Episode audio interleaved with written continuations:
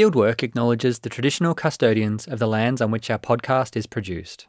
We would like to pay respect to their elders, past, present, and future, and extend our respect to all First Nations people. There were demonstrations to decriminalise homosexuality, and I was politicised by the gay movement. I decided I would always be who I was, and that's a thread that runs through all my work.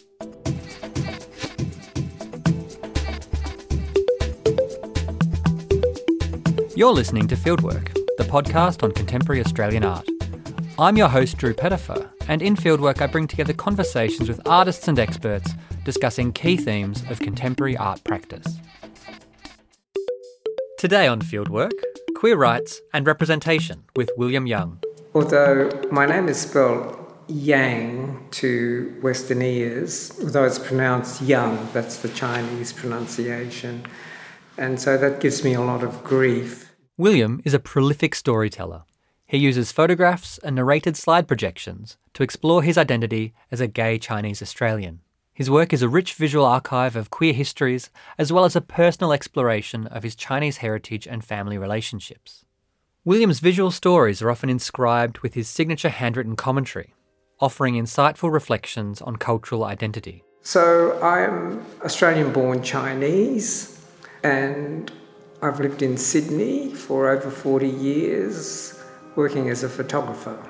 But I'm best known for my performance pieces in the theatre, where I talk on the stage with image projection and music.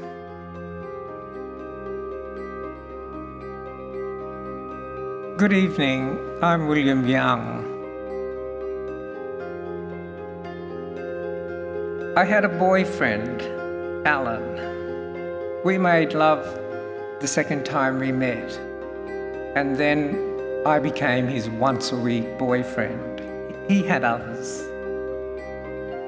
This is taken from William's performance piece, The Story Only I Can Tell, recorded earlier this year at the Wyndham Cultural Centre. He was very different from people of my generation, gay men of my generation because we had absorbed society's loathing of the homosexual. We were, in some ways, self loathing. We had internalized it all. But that's what gay liberation was all about. It was about liberating ourselves from society's negative attitudes. In most fieldwork episodes, I host a conversation about a theme of contemporary art practice. We talk about the ideas behind an artist's work with a non arts expert in that field. That's then contextualised within the arts through a brief interview with a curator. In this episode, we're changing things up. I interview our three speakers separately and in more depth. We'll hear from former High Court Justice Michael Kirby about his dedication to issues around HIV and AIDS and sexuality and therefore we were seeing ourselves, and William was holding up a mirror to ourselves of what we looked like at a very frightening period in the lives of everyone who went through that time. Most people have never met a person with AIDS. They only come to know about AIDS through cultural products, what they hear about AIDS from television shows and films and, and going to art galleries. Paul Sendziuk is an associate professor in history at the University of Adelaide with a focus on public health in Australia. We'll weave in and out of these conversations. But first, back to William. Well, I started off as an architect. Then I became a playwright. I dropped out of architecture, but I found I couldn't make a living as a playwright. So I turned to photography and I found that I could make a living as a freelance photographer. I wasn't that good at photography, but I managed to be able to do certain jobs and get people to pay me for them. I came to Sydney in 1969, the same year as Stonewall, about which I'd never heard. And coming from Brisbane to Sydney meant that I was coming to a new city and it gave me a chance to reinvent myself. And in the early 70s, I was able to come out as a gay man fairly painlessly because there was the gay liberation movement, and I always say I was swept out. So I was around during those early times. I wasn't that political, but I, I did go to the parties and I did see the birth of the modern gay movement in Sydney. Um, so I was more interested in the parties where the men took their shirts off than going to the meetings. But it's impossible not to be politicised once you come out as a gay person. So I was involved in the gay community. Not so sure if I was conscious of what the social ramifications were, but I, was connected with the community through my friends. And later, two of my very best friends were Peter Tully and David McDiarmid, the artists. And so it was through them that I became connected with the art scene. David was probably the first person who was a gay identified artist, and I could see through his work what a gay identity might mean. And so it gave new meaning to a whole lot of things that I had in my photographs but hadn't quite realised what their cultural significance were.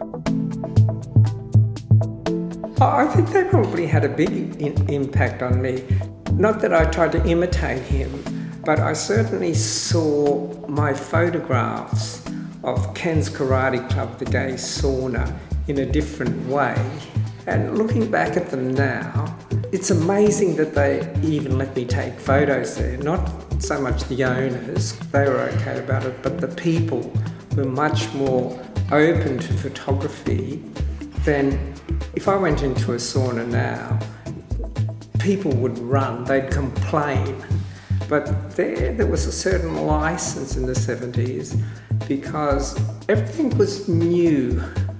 And uh, there was a feeling that anything goes. And it was gay liberation, so we were forging new paths then.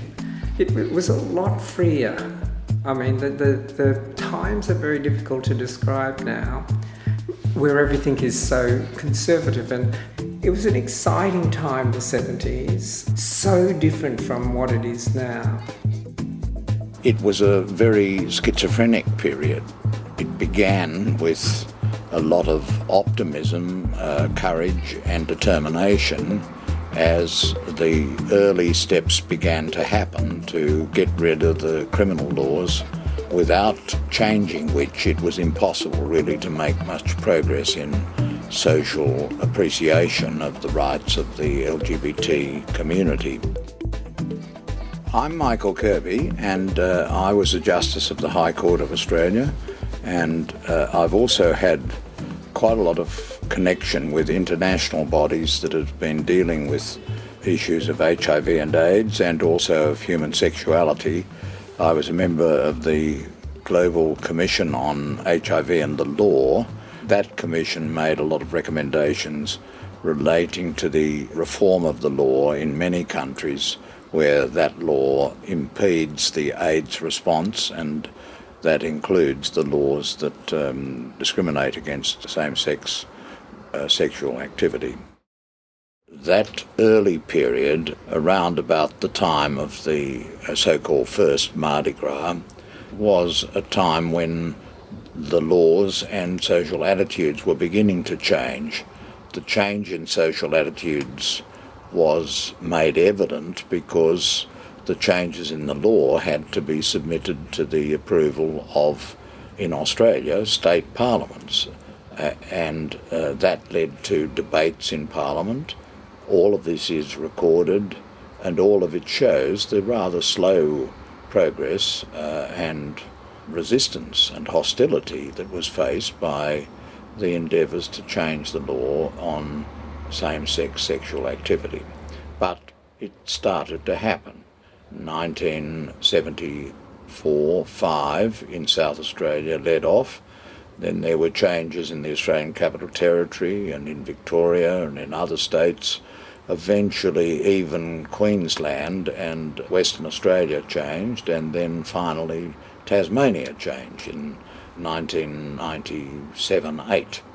The changes in New South Wales were slow in coming, and that led to a lot of protests against the Labor government led by Neville Wran, but eventually they too changed the laws in 1984. But by that stage, or soon after that, um, 1986 87, the HIV epidemic struck, and therefore no sooner had we begun to see the changes in the law signalling a change in uh, social attitudes um, and acceptance uh, than we began to see people getting extremely sick.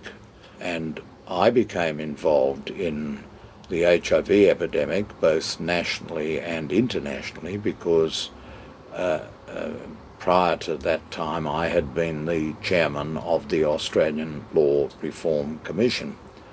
It was the coincidence at the one moment in history of the beginning of the changes in the content of the law with the changes in society because of the HIV epidemic and the profound impact of that on the gay community that um, made it a, a, a very mixed up period of uh, national and community history. Mm, most definitely. I'm wondering how important you think visual representation and visibility uh, was for those changes as well. Again, there were artists like William Yang making work, and, and particularly photographs, I think, were important for shifting some of those social attitudes. Do you have any opinion on how important that, that representation and visibility might have been? I think it was important, um, but don't forget that most people in society at that time, and even to some extent today, don't live their whole lives tossing and turning in bed worrying about the gay community. Most people don't particularly want to think about the gay community at all. They, even people who have a tolerant uh, attitude, I hate that word, just uh, quite happy if you don't mention it. In a sense, the Freudian compact that was made with gay people was we'll leave you alone as long as you don't force your reality upon us. Mm. So uh, William Yang had a challenge to express his photographs and their uh, chronicle of the LGBT community and of the AIDS epidemic in a community that basically in the 19 late 1980s, uh, 1990s didn't really want to know about it because it was a fearsome story. The uh, dreadful uh, chronicle of the early days of AIDS was a terrible time to live through, a very frightening time when many gay people, including myself and my partner Johan, began to lose a lot of friends and to go to funerals. Um, and uh, William Yang also chronicled them. So all of it is tremendously important from the point of view of the archives of the LGBT struggle for acceptance and for law reform and for justice and equality. But if, if I'm asked, did it have a big impact on the general community in the 1980s and 90s, I think the answer to that is no. But it did have a big impact on the gay community because it was our chronicle. And in some ways, it functions more powerfully today as an archive of that, as you alluded to, I guess, in some ways as well. It has yes. a greater significance. I think it does, and for the reason that now that people are more comfortable generally to communicate about the existence of uh, gay people in their midst, uh, it's a bit more interesting to them to see the chronicle of our suffering at that time, which basically had to be kept quiet or people would face a double whammy the revelation of their health predicament and the revelation of their sexuality. And because both of them were discouraged and feared and sometimes hated, that made it a very hard time. And I look back with pain thinking about how hard it must have been and was for those who were infected with HIV at the time when just being gay was a kind of infection and something horrible that people didn't want to know about. They knew gays were out there. They could narrow their eyes and realise that they were out there, but they wanted them to stay out there and they wanted them to be as quiet as little mice so that they didn't upset the reality of their world, which was an assumption that there weren't very many gay people, that they were basically choosing this horrible lifestyle, as it was called, and that really they ought to keep quiet about it and be thoroughly ashamed of themselves that they were acting in this fashion. All of this, of course, uh, artists like William Yang challenged, and um, it had an effect on us because it reinforced our demands for equality and that there were a lot of us and we weren't just the tiny minority uh, that had been thought to exist at the time when you couldn't mention such matters. It's too shameful.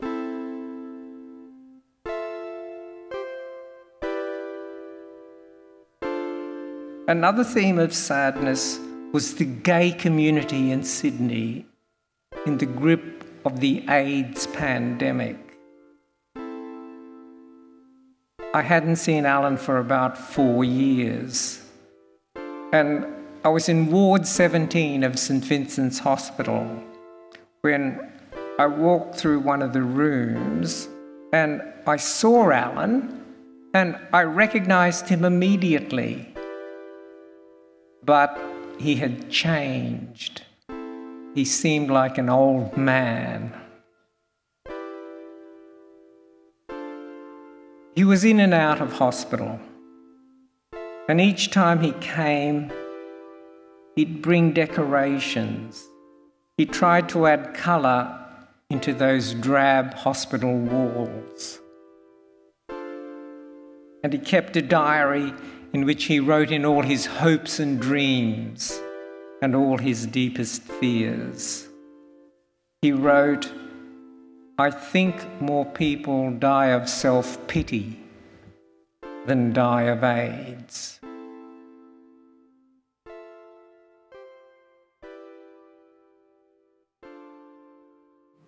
I suppose I didn't have a clear idea of.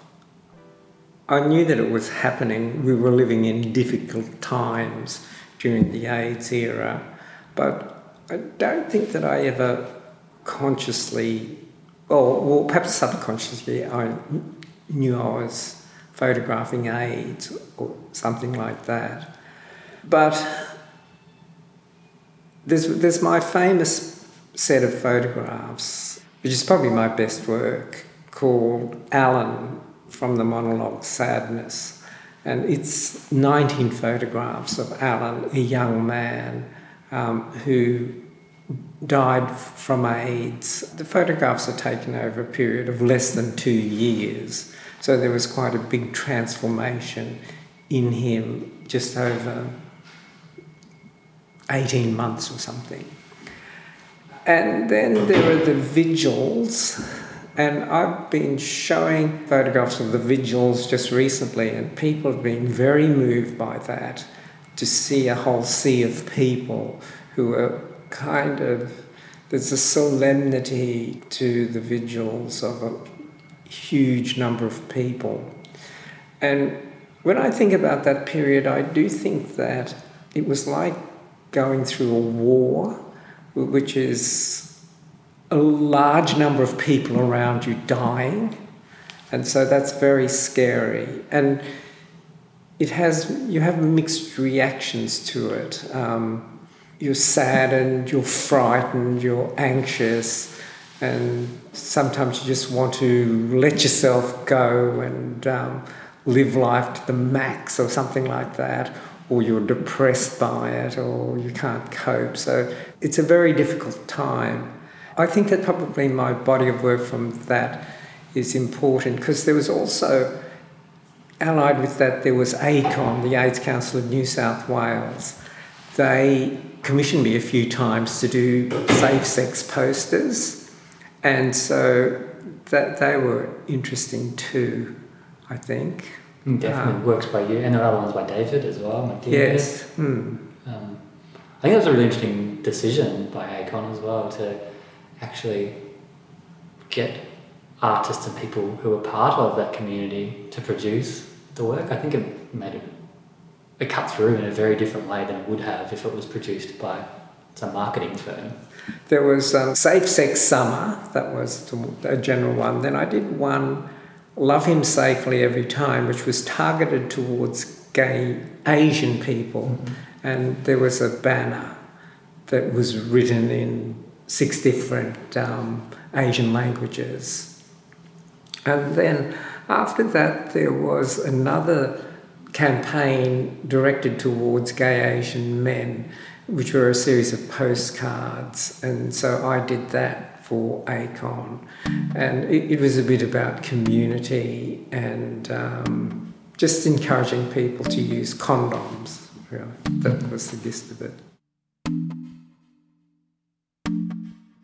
In terms of the Australians, you know, there's not that many people, in fact, hardly anyone, still working in this field where they're sort of exclusively or, or largely making work about the HIV/AIDS epidemic crisis, and that's just due to the nature of HIV/AIDS in Australia. We've moved beyond the, the crisis point, and artists have moved on to go and write about other things and, and make work about other things, asylum seekers, climate change, Indigenous disadvantage, those kind of things. The politically engaged people, anyway.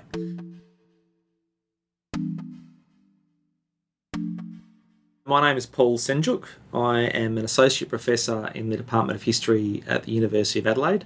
I research mainly on Australian history, but also in the history of public health and illness and disease. And my first book was about the history of the Australian responses to the AIDS epidemic. I first come across the work of William Yang when I was in honours and I was in Perth. I was writing an essay about newspaper portrayals of people with HIV/AIDS and again, I've, I've, I've interviewed him, I've spoken to him about this. He never went out consciously to photograph AIDS or to become politically involved in the AIDS crisis and to make some sort of statement about it. He was just photographing his friends and people in his community, and some of those people were dying of HIV/AIDS, and so it just it was very natural for him to start taking pictures, and it was very natural for them to allow themselves to be photographed because they trusted him he was one of their mates, or people he was sleeping with, or people he was partying with, and it was you know a, a natural enough thing, and that's what makes his work so extraordinary as well. When some of the famous American artists were making work about AIDS or, or taking photographs, they lacked that that personal connection, and they ended up taking pictures of people as specimens, as curiosities, as diseased. Where Williams pictures are always about people first, people who happen to have this life threatening or even life ending illness. So that makes his work very special. So that goes some way towards humanising the subjects in a way. Yeah, absolutely. I mean, you, you, you, know, you see people in his works being touched, where in the 1980s it was actually really hard to find a photograph of a person with AIDS being touched by someone. It expressed that fear, that paranoia that people had about the, uh, about the disease and then of course when he talks over the pictures, when he shows them in this in this monologue, he talks uh, and he'll talk about sometimes sleeping with some of these people. It takes that to a whole new level. Not only are they being touched, but they're still sexual beings. And in the 1980s and the early 1990s, we did not regard people with AIDS as sexual beings, as people who could have you could have sex with. They were, they were seen as dangers, people to be shunned, um, ignored. I mean, Williams' work is really important in terms of providing that, that crossover to, say, a straight audience who might not normally want to see works which deal with gay sexuality or with AIDS. So you have again, art uh, is being a bit of a gateway drug to take to the masses really quite challenging themes and uh, and challenging ideas. But Australia was very um, fortunate. We had some very enlightened people in government. We had a Labor government in power after 1983. One of the agendas of that government was to bring in a universal system of healthcare, which we now have called Medicare. And the, the health minister was able to achieve the introduction of Medicare against the opposition to quite hostile forces was Neil Blewett. And because he was successful in doing that, he was entrusted in a whole bunch of other areas to just to go and run his portfolio without too much oversight from the prime minister or from other sort of right wingers within the Labor Party. And so when he decided to get interested in AIDS, which was a disease affecting mainly gay men at that time, it might have made people feel a bit uncomfortable, but he was basically trusted that he knew what he was doing and he would be able to do that. Went to prove that this, this policy based on trusting people, empowering people, consulting people can actually work.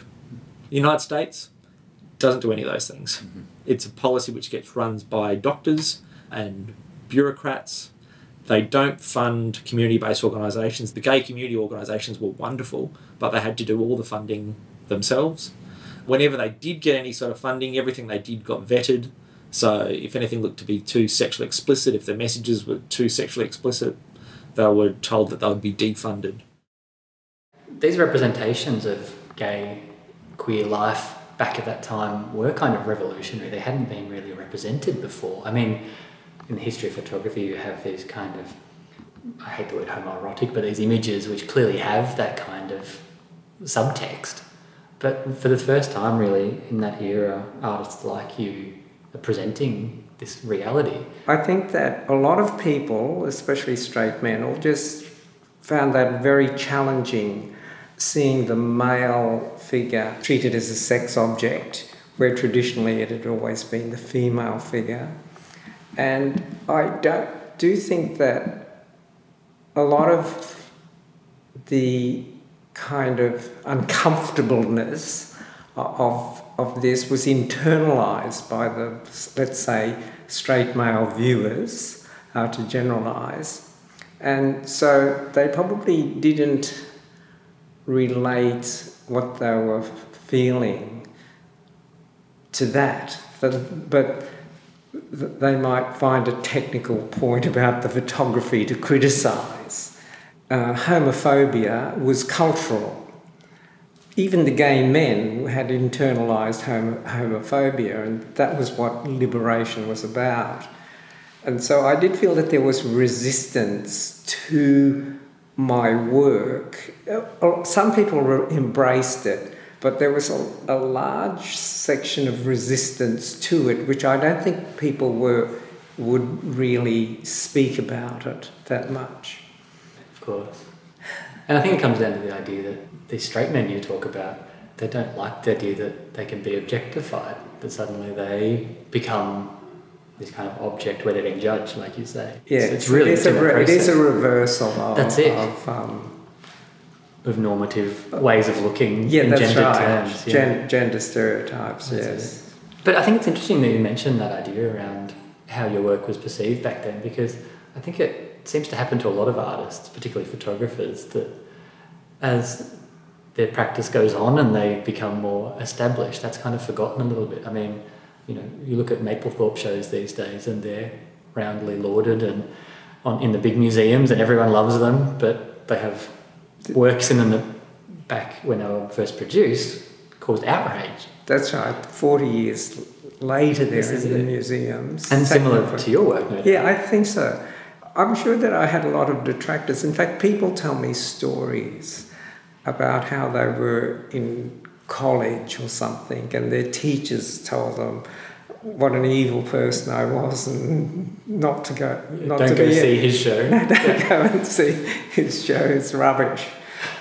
Uh, but um, yes, I am finding that that um, those sorts of shows have got more traction now, that they've passed into a kind of historic context. They've been diffused in a way, that those photographs. But William was a bit of a pest. He would turn up at uh, many functions that I attended and he would be snapping away and taking photographs. he really uh, did a great service by uh, recording that period of history. Of course, not everybody wanted to be photographed. Not everybody wanted to be associated with the epidemic. Not everybody wanted to be associated with the LGBT community. And so he had to be a bit careful himself about that. I don't think he was very careful about it. I think his view was, well, that's just too bad. If you don't want to be photographed, you shouldn't be here in this public space at a time when we're talking about a matter which is a life and death matter for the gay community and its members and its members' families and the friends of uh, gay people who are falling like leaves. Was a very, very frightening time. Uh, Johan and I lost 12 close friends who died of AIDS.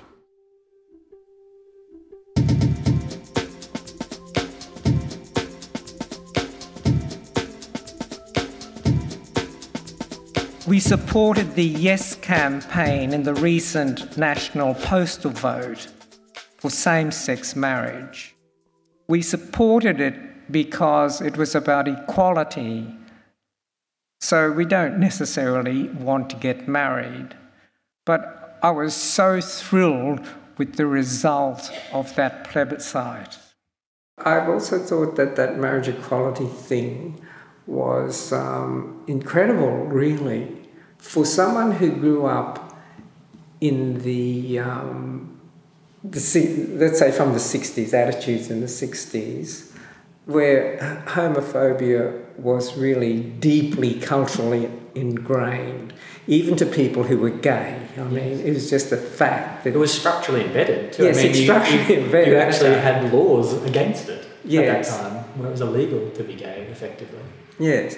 And so um, to go from something like that to the postal vote, and there was fighting. I mean, in some ways, it was better that, that it happened this way. It shouldn't have happened this way, but it was a, an undeniable victory. And, and that's very satisfying, I think. And I'm also even amazed that the general social population actually approved of gay marriage. I so mean, resoundingly too. Yes. So, so I thought that was amazing. Mm. I see marriage equality as equality. I wasn't really fighting for marriage, I was fighting for equality. The image of gayness has changed now to a kind of respectability because that's how we're accepted.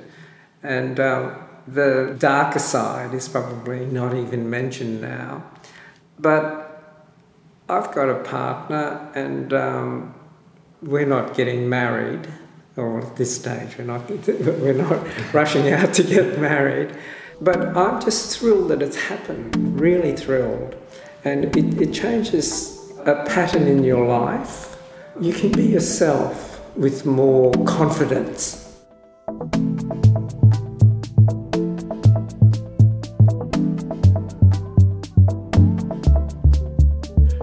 you have to face certain realities about Australia, and they include that it's really quite a conservative place. It is a fairly prosperous place. It is a place which has, um, by world standards, low levels of crime and violence, and it has orderly institutions. People don't want too much change. So uh, you've got to, in some ways, present things in a way that will be acceptable to that society. And that was the objective of the campaign for marriage equality. I strongly objected in principle to a plebiscite. This is not the way laws are made in Australia. And it hadn't been attempted for a hundred years since the plebiscite on uh, the overseas service for Australian servicemen in the First World War. And I therefore um, was very strong against that and spoke often and uh, loudly against it. I was told that that was not fitting in well with the AME campaign. I then had to judge whether I would remain silent, though I regarded that as a both as a lawyer and as a citizen and as somebody who was gay as really a very bad precedent, a bad development. Well, things have changed, but every change is like drawing teeth. And we shouldn't be so self centered that we're only thinking about the uh, SOGI community. Uh, sexual orientation and gender identity, after all, are not the only issues of inequality. There's a little issue of the way we treat the Aboriginal people. There's the little issue about the way we treat women and the disadvantages women suffer in law and in society. There's the issue of the way we treat race and people of different ethnicity than the Anglo Celtic majority. There's the issue of climate change. There's the issue of nuclear disarmament and our government's silence on these issues. And there's the issue of uh, ongoing needs for change in respect of gay people. So there's plenty of issues, and they tend to move rather slowly in Australia. My final question is how important you think issues of representation, the arts, visibility might be for some of these social issues as well. I think they're important, but they're possibly not as important as artistic people think they are. Like lawyers, they tend to be a bit full of themselves and they are inclined to think uh, how important they are and what a dramatic impact they have on society. I don't think Australians are particularly artistic in their inclinations. They're, I mean, there's a big minority who are very passionately interested, but you can get a, a, a taste of this by the amount of money we devote to the arts and the fact that it's always hostage to reduction or, or abolition without too much protest. But all that said, that doesn't undervalue the importance of the artistic communities in interpreting Australia and holding up that mirror. Fieldwork is produced by Shannon Goodwin and me, Drew Pettifer, and supported by Bus Projects. Audio production, editing, and mixing by Beck Fari. Our theme music is by Martin King. Lachlan Sue is our graphic designer. Our intern is Jake Davies. Special thanks to William Yang, Michael Kirby, and Paul Sendziuk, and to the Wyndham Cultural Centre for providing audio of William's performance. That's it for this episode of Fieldwork. For past episodes and information on how to subscribe, head to fieldworkpodcast.com.au. In our next episode, bioethics with Stelarc and Peter Singer. The notion of the human, uh, I suspect, will be much more different, you know, in a, in a hundred years' time, in a thousand years' time, than it is now. I don't think that we necessarily ought to just draw a sharp line and say we're for genetic therapy, but we're against any genetic enhancement. That's next time on Fieldwork.